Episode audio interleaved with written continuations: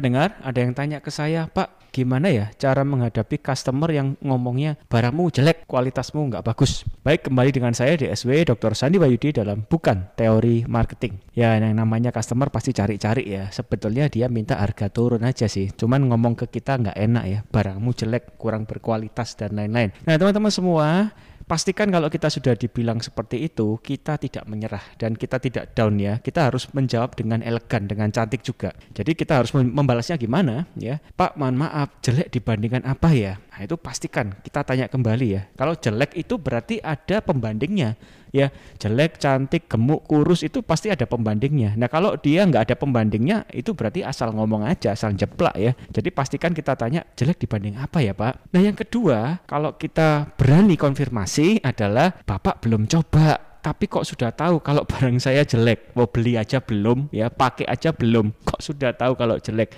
Nah kita sambil bercanda pastinya. Jangan serius-serius ya nanti dia bisa marah nanti. Oke yang ketiga adalah kita coba sampaikan pak yang saya tawarkan tadi itu sesuai kebutuhan bapak Nah kalau Bapak mau yang lebih bagus saya juga punya Pak. Ya, tadi Bapak bilang cari yang paling murah.